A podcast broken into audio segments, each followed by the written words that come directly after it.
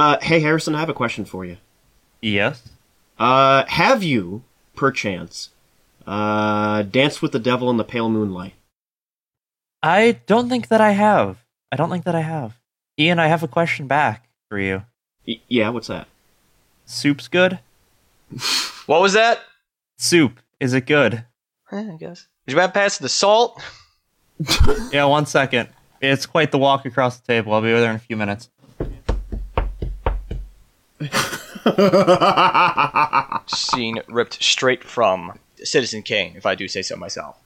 Oh, obviously. Obviously. I, I would be surprised if that scene didn't have any kind of inspiration from that. Well, anywho, everybody, thanks for joining us today on a new episode of the Inciting Moment podcast. For those just tuning in, my name is Ian, your host. Who else here is with me? Hi, I'm Sam. I'm the Cottoman King, and it's nice to catch up with all of you. And I'm Harrison, future usurper of the host, unbeknownst to Ian. is that right? Yeah, Yeah. we have lore now, motherfucker. Oh, sounds a little unhinged. Almost as unhinged as Ezra Miller as of late. but more Makes the on that in look just a second. That's that's that's just a little tidbit of one of the uh, conversations we're going to be having today. Uh, the first one, one that uh, is quite topical, given that uh, a recent film by the name of The Batman, one that I gave my thoughts on in a previous episode, um, it's making gangbusters. Uh, it just was released on HBO Max, and many people are, of course, anticipating its home video release on such formats as Blu-ray and 4K Ultra HD. And it does bring to mind that uh, DC has been on a roller coaster as of recent in terms of quality and also in terms of what they actually want out of their movies. And it does beg the question how do we even describe just the absolute state of the DCEU, considering just how scattershot it is? It's very easy, Ian. So, you know, when you film a movie and, or when you film anything, how you have the option of like changing the brightness? Uh huh. You just bump the brightness to be about 90% lower, and that's that's DC. Basically, it's like they saw the old 90s Marvel movies and they're like, hey, we just need that. That's it. That's DC. No, like even in the even in the old Batman movies, it's still really, really, really dark. Yeah. Not dark tonally, but just physically dark. Mm-hmm. I think that there might be it might have been a miscommunication about Batman needing dark stories, and they just made mean, everything. I, I don't know, man. Aquaman was was like a bag of Skittles with how colorful it was. They get, they had all the extra colors from filming Batman. Yeah, that's true. They, they had some le- leftover color. Uh, yeah, yeah. They, they they took all of the reserved color that they just seeped out of the image and threw it into Aquaman. Yeah, Mm-hmm. it's like what Disney used to do with Technicolor. Yeah. Ah, that's true. That's true. It's technically colorful. technically co- oh that brings new meaning to technicolor well it's interesting because obviously the dceu began as like a shared universe very similar to marvel uh, but that turned into a train wreck and so while it's still technically shared question mark they're being a little more standalone with their movies which gets even more crazy because some of the movies, whether that be Joker or the Batman, they aren't even in the DCEU. They're all independent reboots. So Mm-hmm. you don't know which one is canon when you're watching a movie, which means there can't be any plot holes.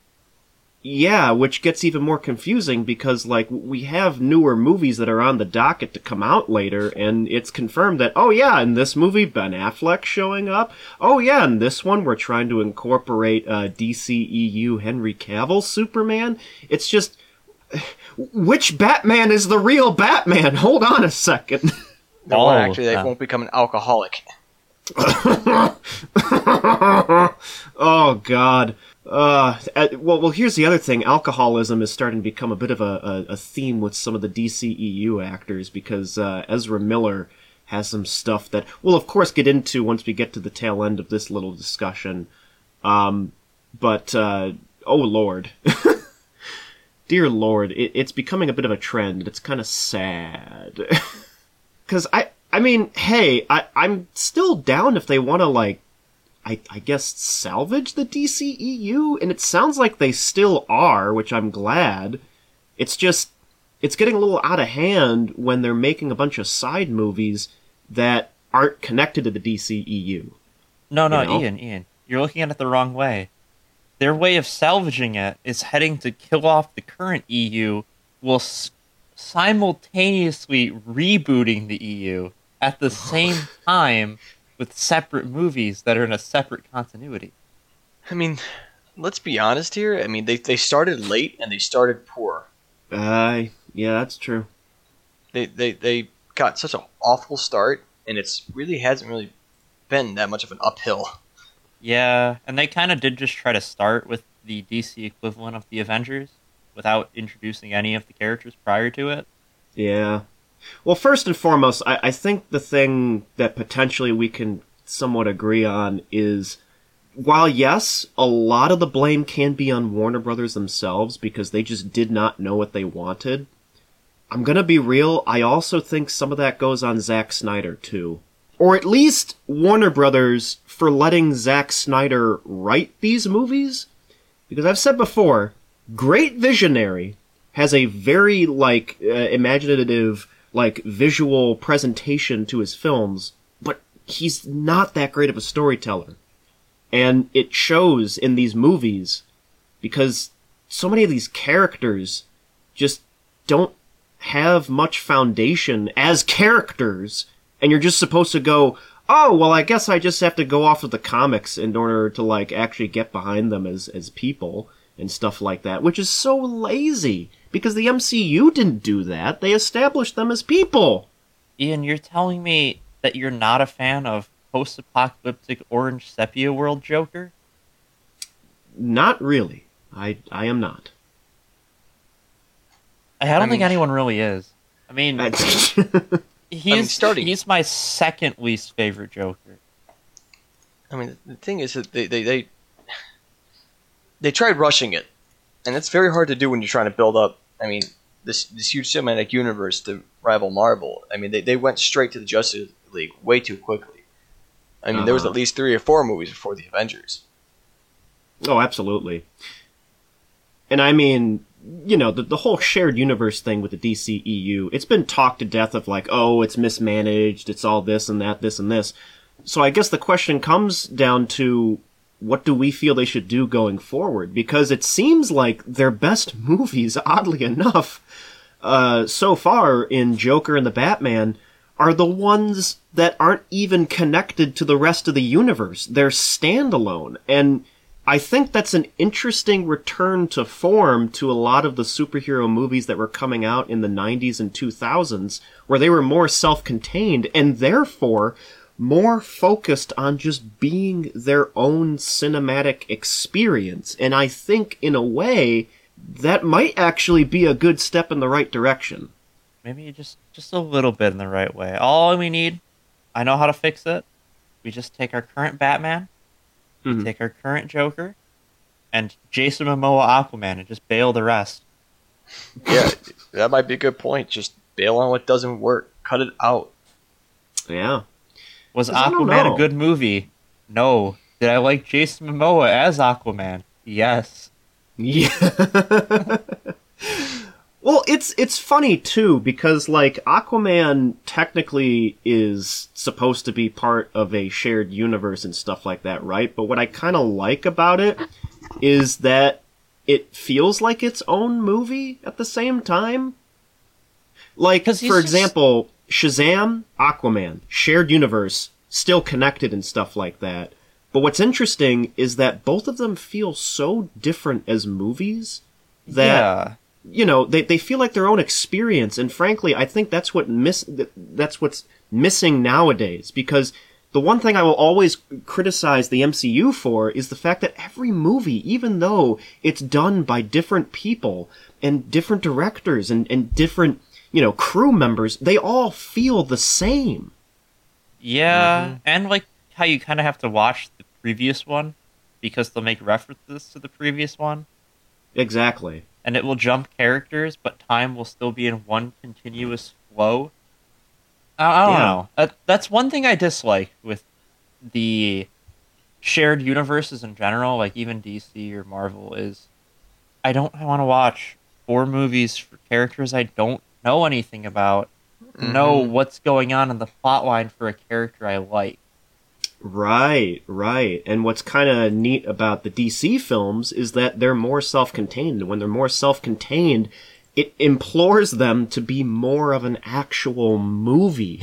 you know, its own singular experience, kind of like, for example, the Tobey Maguire Spider-Man movies, the Christian Bale Batman movies, all these other films back in the day that, you know, maybe not all of them were great. I, I know some people are very split on whether the 2003 Ang Lee helmed Hulk is actually a good movie or not, but that's its own thing. It feels so unique compared to something like X Men or Spider Man or anything else that was coming out at the time.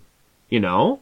Yeah. And I, I, I kind of like that. How Joker is very much its own thing. And it is, mm-hmm. In many ways, very different from, say, the Batman. And these are two characters that are supposed to take place in the same comic story and stuff like that, but they're their own thing. And I, I guess that does beg the question ultimately, should DC be more standalone and not really worry about crossovers? Or is there maybe like a middle ground that they can get? I, I think that is the best case. They should just do their own standalone things and see what works first, and then bring it together. I think one of the things that they should do, because they're good at this, is the movies are more standalone, but borrow characters from other movies that make short appearances. Mm-hmm. Because they've done this, and they do this, and it kind of works. You know? Like, oh, yeah. having an end credit thing where one of the characters is like, all right, let me get in touch with Batman real quick, Mhm. kind of works. Yeah. You know, there aren't scenes littered in the Batman that are trying to okay, well, one, but I won't spoil that. Um, that are like trying to set up three or four other movies and stuff like that. You don't have Batman having a nightmare sequence trying to set up, you know, the invasion of Doomsday or something like that because it just completely detracts from the fact that the Batman is about him deciphering whether he needs to be a symbol of fear or a symbol of justice throughout the movie. You know, Darkseid, where in the hell does he fit into that, you know? Worry about Darkseid later on, you know? Have the movie be its own thing. Ian, you don't understand. The perfect time to set up the intergalactic eight movie later threat is during the low stakes me versus my city movie. Obviously. Mm-hmm. Well, I, I I guess that does bring into one thing though, because shared universes they they have their downsides, and in the case of the MCU, it just makes every film feel the same. But that does beg the question: Do we still want to, you know, for example, see Batman cross over with Superman and eventually, like piece by piece, form the Justice League? Because I'm not gonna lie, I am for more standalone films, but I also kind of want to see them on the same screen together. you know, F- for for good reasons, obviously, with actual setup and reason as to why they're crossing over. To me, and maybe you guys might differ, I I think what would be great is if they go with every future film with more of a standalone mentality Mm-hmm. And only after they find out which ones work do they then you know set up a film where they inch closer and closer to say another justice league film like for example one of the movies that are rumored to be coming out is a dc uh, trinity movie which for those who aren't familiar with what that term actually means, it means a movie where the three main characters are Batman, Superman, and Wonder Woman. Frankly, I think we should have had that movie before we even had Justice League. Because, I mean, th- th- those are the top three big heroes from that whole universe. And giving them their own standalone thing that doesn't have like three or four scenes going like, oh, we have to set up the uh, the the anti monitor and Darkseid and oh this thing and that and oh the the the, the red suns and oh Zod also is going to be invading later on in another movie. Nah, man have a just well written movie first that has like a lot of thematic stuff to it that actually, you know, tells a long lasting story, and then worry about that. Go back to early MCU where when you watch Iron Man, you don't get a single hint that, oh hey, Iron Man, he's going to be fighting Thor later on and stuff like that, and they're going to be teaming up and all that. That didn't happen until all those movies came out and they realized, oh, this is actually going pretty well. Maybe we could do an Avengers question mark? The classic Marvel sequel setup post credit scene. But only give hints that there's going to be a crossover after like the fourth or fifth standalone movie. Don't keep riddling hints and like have entire scenes about oh the the, the big cataclysm's going to happen. No, push that aside. Wait mm-hmm. later. Make each movie good in their own right. Yes, take some cues from the 2000s and 90s and just tell self-contained stories, but maybe minus the 2000s and 90s edge that was all over the place and stuff like that. But, but basically, don't make Daredevil. The the Ben Affleck Daredevil, which was interesting. Uh, two superheroes in a row where movies just don't land all that well. Kind of sad. But hey, there's also another thing I wanted to talk about very briefly about things that we would like to happen. We have quite a few memories when it comes to, uh, say, video games that we grew up with, and perhaps even to this day still play. It had me wondering of all the times that, much like, say, movies that never got sequels that uh, they desperately deserved, um, the same could be said for quite a few games. And I have to ask you guys something. Do you happen to have any particular games that uh, were so criminally underrated, or for some reason they had some behind the scenes drama, or some studio meddling that led to a sequel never happening, or frankly, just some games that you think, hey, this needs something? Dragon's Dogma. Uh, Yeah. yes. Dogma got it got butchered Mhm. because they had a Japan only MMO, had a, Uh-huh. the worst anime adaptation, and then they got scrapped. Oh, I Uh. didn't even realize there was an anime adaptation. Don't look it up, Ian. oh, For your own sake, do not look it up. It's the big sad. is it worse than that uh, that 2017 Berserk anime? Worse, it's done in the same style, Ian. Oh no!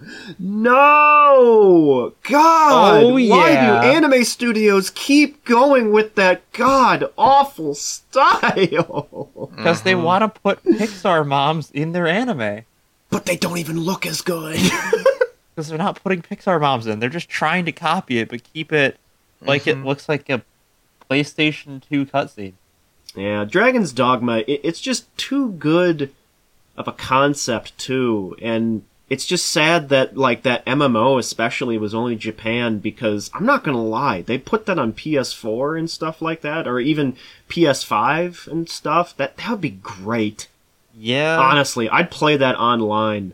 I really would. It, it, it's almost a game that I'm surprised didn't have multiplayer functions when it first came out. You know, Mhm. Yep.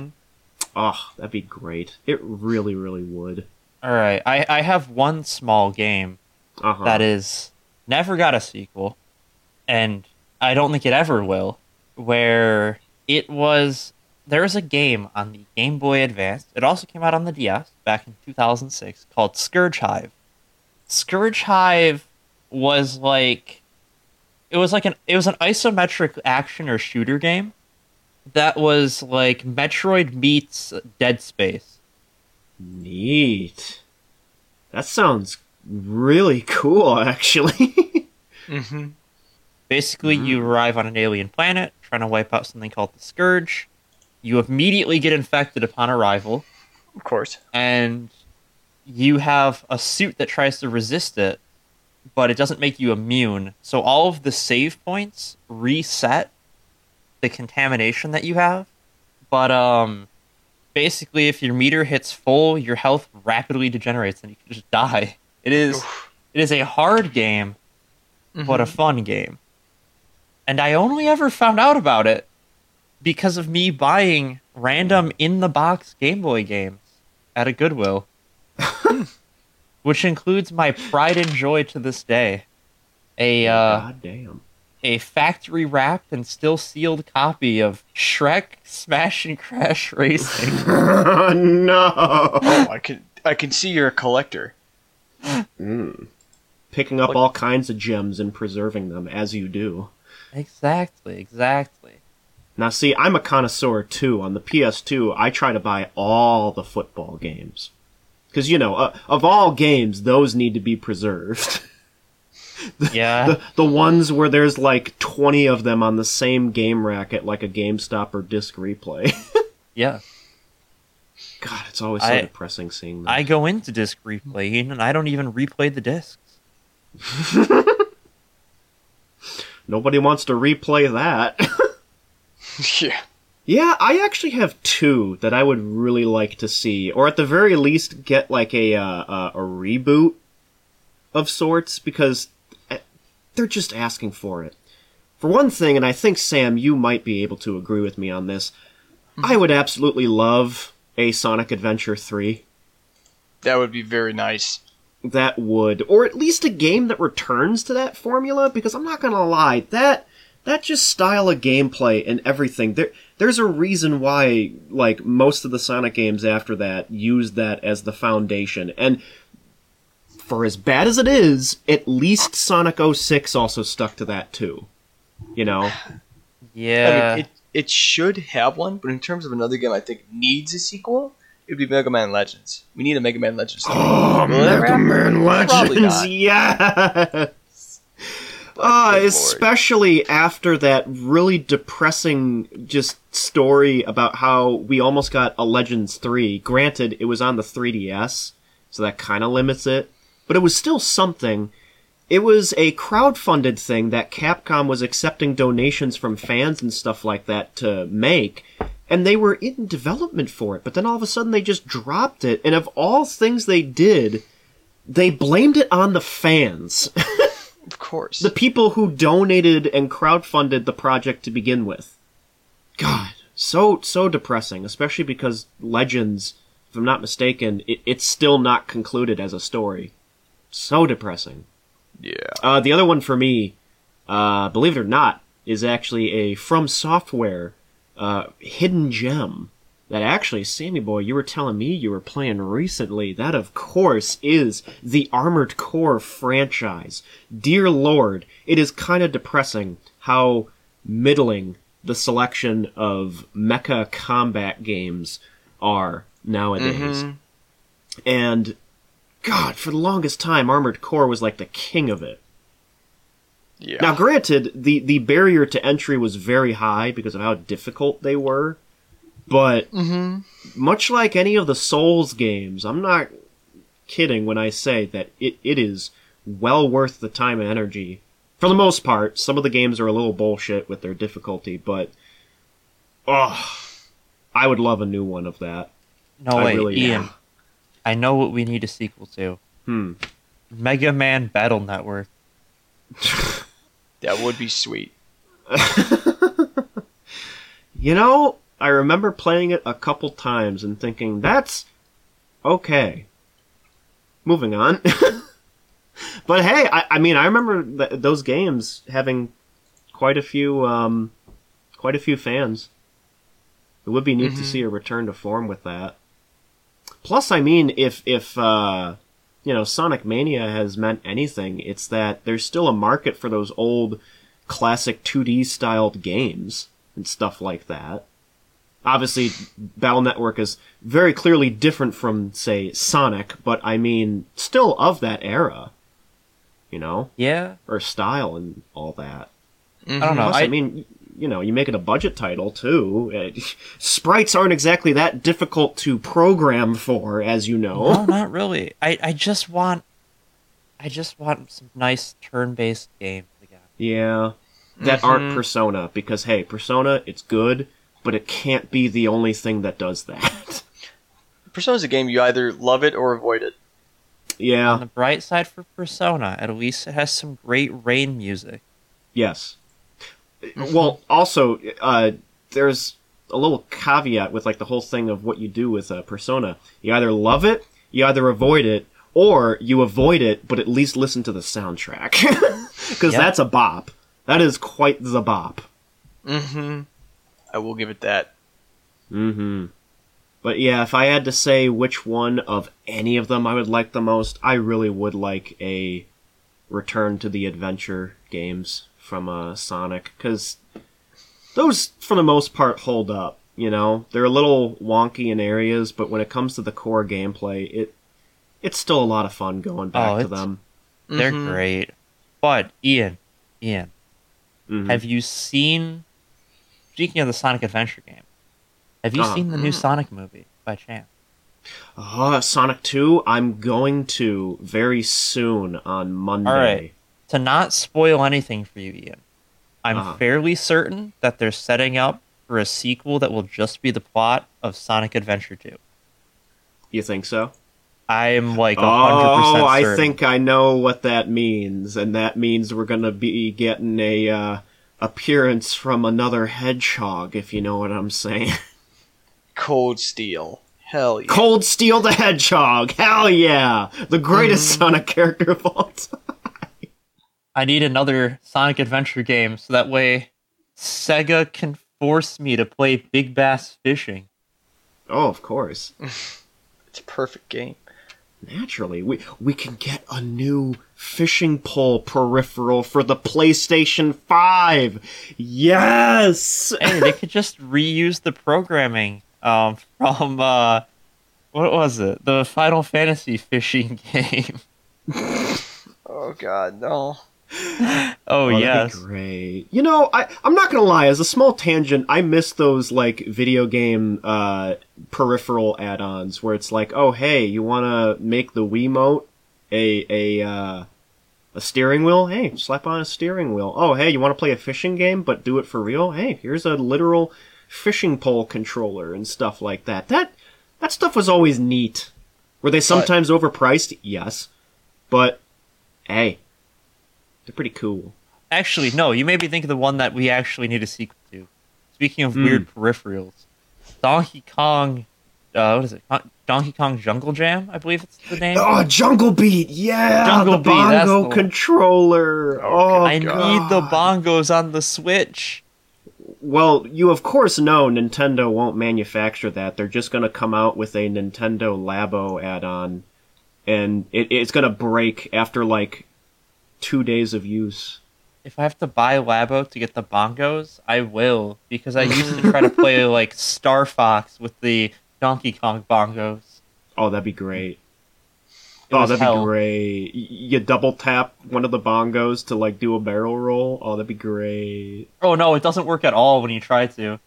Because fun thing about Donkey Kong Jungle Beat, uh, the bongos are not tied to left and right on the stick. Oh, they're not. No, they are not. I'm fairly certain they're tied to either the uh, triggers or the X Y buttons on the GameCube controller. Oh, neat. They're either trigger X Y or A B. I don't remember which it was. Oh god. And that game, it, it didn't have like traditional controller support, even if you wanted to, right? Uh, the bongos had a little D-pad on them, but you could Oh, okay. only use the bongos to play the game because of how weird the controls were. Because I think if you tried to use a regular controller, it's like double tap A to move right, double tap B to move left, or something like that. Oh Mhm. god. Oh, I, you I to want press that on the both at the Switch same now. time I really do. Good god. God, that'd be great. That'd be great. oh man, screw Sonic Adventure 3. We need another jungle beat, god damn it. Look, there's gods among men, but hey, for every sequel to happen, there must be an original. And speaking of originals, let's talk about the OG Batman movie from 1989. Yes, the Now, movie that, for all intents and purposes, kinda started it all. mm-hmm. For better and for worse. Yeah, that's true. I say mainly for the better because Mhm. a lot of the annoyances of superhero movies really didn't come about until the shared universe idea came up. But I mean, to each their own. But yes, uh, watching the Batman recently had me inspired to revisit the very original theatrical film outing of the Caped Crusader all the way back from 1989 interesting results with revisiting that, but the film, believe it or not, is not an origin story for Batman. Instead, it is roughly into his career when he's well established and stuff like that, but obviously not far enough because the city still doesn't know what to make of him. So maybe not that far, but I don't know. It's hard to gauge anyway. So after a bit of a uh, a run-in at a factory known as Ace Chemicals, a gangster known as Jack Napier has a run-in with Batman, and in the scuffle falls into a vat of uh, liquid chemicals, and after coming on out, is visibly disfigured and uh, has bleach white skin, and also came down with a slight case of psychosis. And after looking like quite a uh, a, a clown himself, takes on the mantle of the Joker, and it's up to Batman to stop his uh, psychotic antics throughout the city and take him into justice, while also getting to the bottom of who he is and what he potentially means for his past. Now, fellas, how's about we go into general thoughts? What did we think of Tim Burton's Batman? So overall, incredibly solid. I can really see see how this started at all. I guess in a way, it, I think it, it, it does a good job in capturing the comical elements of well, you know, it being from a comic, while being more grounded and dark in its own way. Actors are actors are very good. The, the, the, hell hell even the city itself is an actor in a way, and it it, it did a really good portrayal of Gotham that Oh, I really haven't seen since.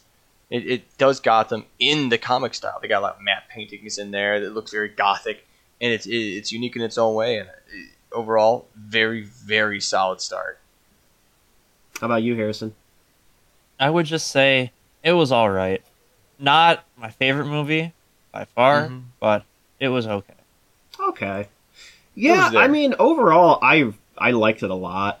I did. I thought it was uh, pretty good, but I think I say pretty good with an asterisk because I think it's pretty good for the time because around the time that uh, the movie came out, Batman was returning to his more darker roots from when he first appeared in comics you know, he, he was coming back into prominence and all that. And I mean, hey, comics in general were coming back into prominence uh, with more serious storytelling. Not always dark and brooding storytelling. Let's make that very clear. But in the case of Batman, interesting return to form. And for a while, ever since that happened, uh, people were starting to think, oh man, we we should maybe like capitalize on this like huge boom and stuff like that and make a movie. And for 1989 standards when it comes to superhero movies, which at the time almost non-existent when it came to like the standard of those movies, kind of impressive, but I don't think all of it holds up. And I say I don't think all of it holds up because I think one of the weaker parts is just the main story. The the cast is amazing and oftentimes makes up for the sort of lacking story. I mean, the, the production design, the costumes, especially on Batman. That may not be a very comic accurate Batman suit, but dear lord, it is fantastic, and I actually think next to the Batman, possibly my favorite on screen Batman costume.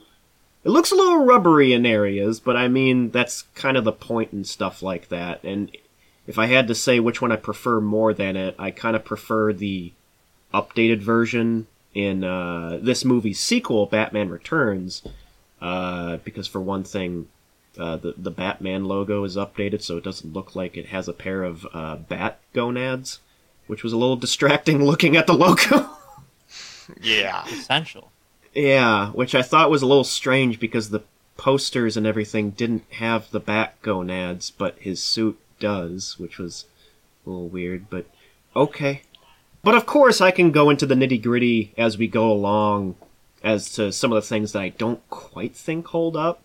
But I think where we should probably start is what do we think of our two, like, you know, main characters, uh, Batman and the Joker? Because, I mean, these were the two first really big uh, movie portrayals of these characters, and in many ways kind of set the standard going forward. And I'm just curious, uh, how do you guys think that their takes on them hold up over the years? Um, I would. I'm trying to think of the best way to put it. I personally have never been a big Batman fan. Mm-hmm. Okay. Personally, really haven't. I've seen a lot of the Batman stuff. I know the whole plot that they tend to do for him, but I mean, he does good as the Joker. I will say that. Mm-hmm. Oh, of And course. I mean, it's it's it's goddamn Jack Nicholson. It's dark. It still keeps the whimsy of the Joker to it as well. I'd say the way he does the Joker is very reminiscent of like the Arkham Asylum game, where it just has this goofiness to it the whole time, but you can still kind of tell that he's up to no good. Mm-hmm. But something, something about uh the Michael Keaton Batman just doesn't sit right with me. It, it is kind of dreamlike Kafka-esque almost, right? It's a little bit. I don't know why he doesn't sit. Oh, it just dawned on me why. Hmm. He's like a weird backwards Clark Kent. You think so? Yeah, because oh, it's I know why I'm thinking it. It's it's the stupid glasses. Mm. Oh, the glasses. Okay. Because he's going around with glasses on, and then whenever he fights, they're just gone. oh, Mm. I don't oh. actually remember him wearing glasses all that much, to be honest. In the movie, whenever he's like just Oh, no, no. at home, he has the glasses on. You know, Harrison's got a point. Yeah, he's. I mean, I guess that is kind of the point, though. He's kind of he's supposed to be like this Clark Kent. You know, he's got two personalities. One is the Batman. One is the Bruce Wayne. I, I think the best way to consider it is I, I feel like this movie, you know, walked so the others could run. I think it really did set up everything as good as you could for you know one of the first major on-screen adaptations of the Batman in this new direction of being a little bit darker, a little bit of this. You know, I think they rocked it. I, I, uh, is the Batman the best ever? Eh, no, I wouldn't say that. You know, I, I think Michael Keaton did did very good. I kind of like how it's almost like a lighter version of Batman. Well, he's he's still got that baggage, and Mhm. he uh, he does portray the balance pretty darn well. There's not a lot of it in this movie, as much as there are in other ones, and I think it's a more grounded and more uh, uh, a human portrayal of it than let's say Christian Bale's, where it's or you know uh, any of the newer ones where it's mostly just dark. This is just just Batman. It's just Batman. So I think they did that. Uh, uh, the guy who plays Alfred Pennyworth is Chef's Kiss, Yeah, he's my favorite Alfred, actually.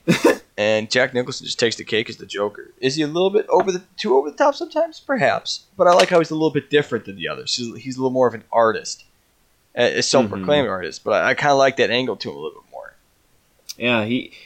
I guess because it's interesting you bring that up because um, I was trying for the life of me to just figure out okay, what is the end goal of the Joker? And I know in many interpretations he doesn't necessarily have an end goal because he's crazy. There's not much reason behind why he just mercilessly kills people and subjects mm-hmm. them to like horrific, you know, experiences and stuff like that. But in like say the Dark Knight or even the newest Joker and stuff like that, he at least has something that he's trying to accomplish. Whether or not that's part of like a bigger idea or bigger plan and stuff like that, you know, it's never quite in stone because again, that's the point. He's just a instrument of chaos, or in this case, a artist of chaos, you know, and stuff like that. It just a lot of the time felt like he was simply doing things for the sake of just doing it. And you could argue, well, I mean, that's still the Joker. He just kind of does things for the sake of doing it. But there was no through line with the story. It's just, oh, Batman's trying to stop the Joker. And normally with some of the other films that I think where they sort of built off of this movie was they had that through line. And I think that is where, for me, uh, this movie sort of lacks in the story department. You know, and, and also, I, I'd like your thoughts on this, fellas. Uh, this movie obviously wouldn't necessarily be 100% comic accurate, because for one thing, uh, Batman does kill people. I was going to mention that. Oh It- no no no! Bat Batman doesn't kill them, Ian. Gravity kills them. Yeah, okay, yeah, no. oh, Harris got gravity's the murderer. Okay, got you. They're well, accomplices. it should be pointed out because yes, he, he he kills people in this movie. He is responsible for actual death, and I think for a lot of people, especially at the time, probably had something to say about it. But I mean, that's also where the creative license comes in. Uh, in the case of uh, Tim Burton and stuff like that, because while yes, he kills people, I think where for me things sort of differ, especially looking back, he's not a bloodthirsty murderer like he is in Batman versus Superman. Yeah. Mm-hmm. Wait. Actually, Ian, I remembered a scene in this movie when he mm-hmm. just drives into a chemical plant, drops a grenade, and then drives away. yes. Yeah. he's not like stabbing people in the heart or branding them or like choking them to death. No, he just drives up, drops a bomb, and then bam, there you go. You don't even see them get lit on fire or anything like that. You know? It's just quick, just like that. It's not graphic, and I guess that's where I didn't have too much of a problem because he doesn't kill everyone. There's actually quite a few times where he actually saves criminals from falling to their deaths and stuff like hmm. that. And in fact, he- at one point he was actually saving the Joker before he fell into the chemicals and stuff like that. Obviously, he didn't fully save him, but he still made an effort. Yeah, but then in the later half of the movie, he just stands there and watches people fall to their death, like at three different. occasions. Yeah. Uh, yeah. Like- rooftop fight scene, very end of the movie. Guy jumps out of the shadows, hits a bad floorboards, plummets to his death, and Batman just stands there. Then the next guy that jumps was actually kind of goofy. I thought that was funny. No, but I mean, uh, Sam, what what what did you kind of think of the whole murdering criminals sort of part? It was. I mean, it was pretty jarring at first because you know at first he seems like he wanted to save everyone, but I don't think it was too fronted. Like you said, it wasn't too graphic or anything. Like we didn't see him get smushed. Even when Joker fall, eh, spoilers, when Joker falls at the end and lands on the pavement, it's not like he's you know turned into a multicolored applesauce. No, So that's something at least. But no, I didn't. I don't think it was too bad. Honestly, it was. It was yeah, weird. because I mean, going from the comics, I mean, Batman Yeah. had his brutal moments even when he wasn't killing people. Mm-hmm. So you know, with this, it, it's it's actually kind of tame when it comes to like having people die. you know, because again, there there's a big difference between either allowing criminals to die or you know killing them off in not so graphic ways, and you know, in Batman versus Superman, where he's like using the Batmobile to use shipping crates as wrecking balls and just crushing them and causing blood to splurt all over the place. mm-hmm. You know, that's that's graphic. You know, that's Yeah. actually violent and stuff like that. And this Batman, he punches bad guys and all that, but he's not violent. He's very just quick and succinct with a lot of his dispatching of criminals. Great. He does use missile launchers on them and shit. And also, he, he, he doesn't use guns. He still sticks by the fact that guns are, you know, a, a- a no no and all that. So I didn't have a problem with that either. But I don't know. It, like, Sam, you- also mentioned, uh, like, whimsy with the Joker, and I actually thought that the whole whimsy sort of carried over into the tone of the movie in general, because it's not so much dark and gritty like say some of the more modern ones. It's more gothic and much like you were saying whimsical. You know, there, there's like this I want to almost say majesty not only to Gotham but also Batman himself because people are convinced he is an actual creature of the night. Mhm. You know, it's only until you know a couple of them shoot them. I mean, uh, shoot him and think that he's dead that they're like, oh, he's just a guy in a suit. I I think that is what sort of sets this Batman apart from the others, even to this day. And in a way, I actually think tonality wise, it's pretty on point with the comics for the most part. So tonality wise, you know, this could be a little more comic accurate, but when it comes to like the individual characters and stuff like that, Yeah. um, you know, maybe not so much. Uh, there was one other talking point that I wanted to just sort of bring up, what also sort of adds to the atmosphere and just that gothic uh, approach that they have to the movie. Um, I was noticing the soundtrack a lot more with this movie, uh, and that was, of course, done by the ever legendary Danny Elfman. And I have to ask, what did you guys think of the soundtrack overall? I think it really show, does show the Oh. whimsicalness. That is, when, at the very end, it's a very triumphant kind of theme with a hint of like this gothic nature to it. And Mhm. uh, I, I do dig it. I think it works for this film. Obviously, I don't think it would work with any other version of Batman. oh, probably not. So for in this movie specific, I think it works very well. a lot of harps and stuff like that, like very soft string instruments used, and I, I think kind of has this almost dreamlike aspect to uh, to the whole movie, which I mean is almost like in tandem with Tim Burton's usual like stylistic approach to most of his movies. They have like a dreamlike aspect to them, and I think in a way that almost benefits this take on Batman because that is a stylistic thing that works for the character, in my honest opinion, and stuff like that. Mhm. Now, I, I do kind of have to ask because there's two plot holes that have kind of been discussed with this movie uh, that many people debate even to this day. Uh, one of the first plot holes is how Alfred just lets uh, what's her face, Vicki Vale, into the Batcave. I wasn't too sure how to feel about that because by that point I feel like she would have picked up on the fact that Bruce is Batman, but when it comes to that plot point, did, did you guys have any like thoughts on that? No, um, well, the thing with it too that I find the funniest is just Alfred's like casualness to the whole thing. He's like, "Yep, here you go. Welcome to the Batcave." He's just so desensitized to it. Yeah. I mean, I don't blame I don't blame Alfred. Imagine Mhm. watching over the sole survivor of your best friend's family for them to just start dressing up in latex at night and going out into the streets. I would say it's more rubber than latex, but it, It gets to latex, Ian. It turns latex in like two or three movies. okay. Whatever you say, pal. I don't know. I was sort of split down the middle with that whole plot point because, yeah, I feel like at this point she would have figured out, and maybe she walked up to Alfred and said, "Yeah, hey, Alfred, I know Bruce is Batman."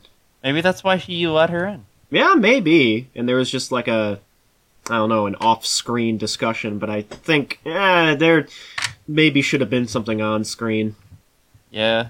because it, it just leaves a little too much open to just decipher. Okay, well, is Alfred just being very irresponsible and just doesn't give two shits? Because if that's the case, I somewhat don't blame him because Alfred is underappreciated in these movies. uh, I, I mentioned earlier that I saw Batman Returns, and in that one, obviously it's Christmas time, and there were certain scenes where like Bruce is watching TV, watching the Penguin talk about what he wants to do, and like Alfred is like passive aggressively, at least how I read it, talking to Bruce almost as a means of like saying, "Get your pompous ass over here and decorate this tree, Bruce. I'm like 70 years old and I can't do it on my own." I said before that I don't want to bury another Wayne, but you are tempting me, twat. Have you guys say it aged well, or would you say it aged like poor milk? Mm, mm, I think in some areas it has, but some of the effects not so much. Like uh, Star Wars, this is not. Uh, some of the um, compositing stuff, especially uh, towards the end, where Batman and uh, Vicki are hanging off the side of the cathedral. There were actually a couple times, I don't know if you noticed this at all, but because of the compositing stuff, uh, Joker's very obviously bright purple jacket turns into red. Uh, I thought that was kind of distracting, and I'm surprised that when they re-released it years later, they didn't touch that up at all, like you know, color corrected or anything like that. Especially with nowadays technology. Uh, and I thought some of the shots with the bat plane were a little um, distracting. You mean like that shot where he flies straight up into the air? well, see, the, the, the, the, moon shot was cool, and I think that's okay. It's just a lot of the shots with it flying, like, between the buildings, you can tell, okay, first off, that's a model, and second yeah. of all, it just, I don't know, it sticks out. Especially some of the cockpit shots where Batman's in the plane, I'm just like, uh, that doesn't quite hold up. I do uh, like how much of it's practical, though. Oh yeah, a lot of it is practical, and uh, I, I, do appreciate that. And in a, lot of the other cases, aside from the compositing stuff, I think it works out pretty damn well. Um, I think some of the best shots are when Batman is uh, dropping through like a, a, a, rooftop window or something like that, and he just uses his cape and stuff like that. It's very cool, you know, visual stuff. And I think a lot of his gadgets are portrayed well. And I'm not gonna lie, maybe you guys might disagree with me, but this is my favorite Batmobile. The Batmobile is fantastic in this movie, and sure, it might look a little cartoonish, but goddamn, I look at that and I'm like, oh yeah, that that's yes, that's the Batmobile right there. But it there's actually no plot hole I just thought of. Right, people think he's like some supernatural being, and then he hits us with that Batmobile and the Batplane back to back. No explanation. Mm-hmm. Yeah. Yeah, I mean, it leaves a little bit, you know, to your suspension of disbelief, just a little bit, and I think maybe that's where it doesn't quite hold up, but. Oh, you know, there is one last bit that I was kind of hoping would be a bit better, and um, I can say in some regards it's better in Batman Returns, but even then it's a little wonky. I don't think Tim Burton gives a shit about action because some of the like fisticuffs and choreography in this weren't that great either. Yeah. I mean, they were serviceable, but I don't know. There, there, there were a couple other movies at the time that had better action that I'm surprised this just it's a little wonky in areas. Like, did you guys happen to feel the same way about the action? Because obviously nowadays it's way better because standards for choreography have improved, but I don't know. There's a couple movies that still hold up around this time period when Batman came out that, you know, they were good. Yeah, I think those movies tend to be a bit more focused on the action itself, though. Like, that's part of the reason you go and see them. Oh, that's true. And I mean, when you really do think about it, that this movie is about the the mystery of the Joker and all the different things unfolding, and it's more of like a uh, almost like a crime drama, especially yeah. with how it plays up a, a neo noir uh, vibe with its like lighting and stuff like that. Which, hey, I really like that too. Adds to the uh, the charm of the film. And what also kind of added to that that I didn't notice until nowadays the sound design for the movie it uses very very very old sounding sound effects. Like very yeah. like vintage sounding like gun ricochets and stuff like that. Like pew pew. The, the mm-hmm. classic ricochet gun oh of course. All over the place. Uh, the the explosions too sounded very like 70s or 60s sound asset vibes. I think in a way it, it uh, adds to the whole thing of like Gotham still very clearly has like an old timey vibe to it. Uh, so maybe that's why they went with the sound design aspect. Well, I do have to ask, what do you guys think overall? Um, some of the later movies do better than this one because there's many things that I think this one does better than the later ones, but I think there's a bit to be said about what later ones sort of do better. I'd say they do a bit better with humanization of certain characters. Yeah, I'd have to agree. I guess you could say they're a bit more focused in their vision in terms of how dark they want it to be. I could see that too, yeah. I mean, that's that's that's the main thing. Is they they should really focus on the darkness for better and for worse. I guess it is also kind of difficult to answer that kind of question because it almost seems like whereas Spider-Man has been very consistent, Batman not so much. So it almost mm-hmm. seems like there's a different Batman movie for every fan of Batman. Like some people like the more neo-noir aspect of Batman and so I could see them liking not only this one but also the Batman, given that that very much taps into that too. Yeah, I don't know if it's so much that later ones do better stuff. I think they just take the character in different directions. But like I was saying, uh, I did watch Batman Returns, which had Michelle Pfeiffer as Catwoman and Danny DeVito as the Penguin. And I will say, if you were sort of apprehensive about this one, the second one might be more of your cup of tea. First off, the second one is way more Tim Burton than this Tim Burton movie was, uh, and that's because he had a lot of creative freedom, uh, which may be a bit of a detriment because it gets crazy at certain points, but it's also fascinating because of that. The action is, I, I want to say better. You know, I, I think later movies do a better job, but it, it, it certainly kept my attention more, and I'm like, ooh, that's, mm, mm, okay. So I would say, uh, as an extension of my own recommendation, not only watch this one, but watch Batman Returns as well, because I don't know. Most people say that the second one is worse. I actually think Returns is ever so slightly better. The only problem is that if you had an issue with some of the plot holes uh, in this movie, which also one that I was kind of annoyed by was why is it that none of the cops of Gotham City are stopping Joker from having a literal parade in the middle of fucking Gotham? because he has money. He has twenty million. Where did he wait? Hold on. Where did he get twenty million dollars from? I don't know. and see that that's the other problem because like the second one has plot holes like that. There's a really big one where the Penguin just gets the blueprints for the Batmobile and hotwires it and, you know, hijacks it to have the Batmobile just drive through wrecking havoc in Gotham streets. And you're just supposed to accept that, even though at no point did he ever have a moment where he got that? So, mm-hmm. I don't know. I, I guess it's just the fact that some of Tim Burton's scripts sort of fall apart in areas. Yeah, maybe he got the money from some sponsorship with Prince or something. I don't know. Yeah. oh, that's another thing. This movie really transformed movie marketing. Like, dear lord, the toys, the music, the like uh, restaurant tie-ins and stuff like that. Dear God, especially with Coke. Oddly enough, there was just stuff Wait. all over the place with that. Wait, Ian, we've gone full circle. I just realized this.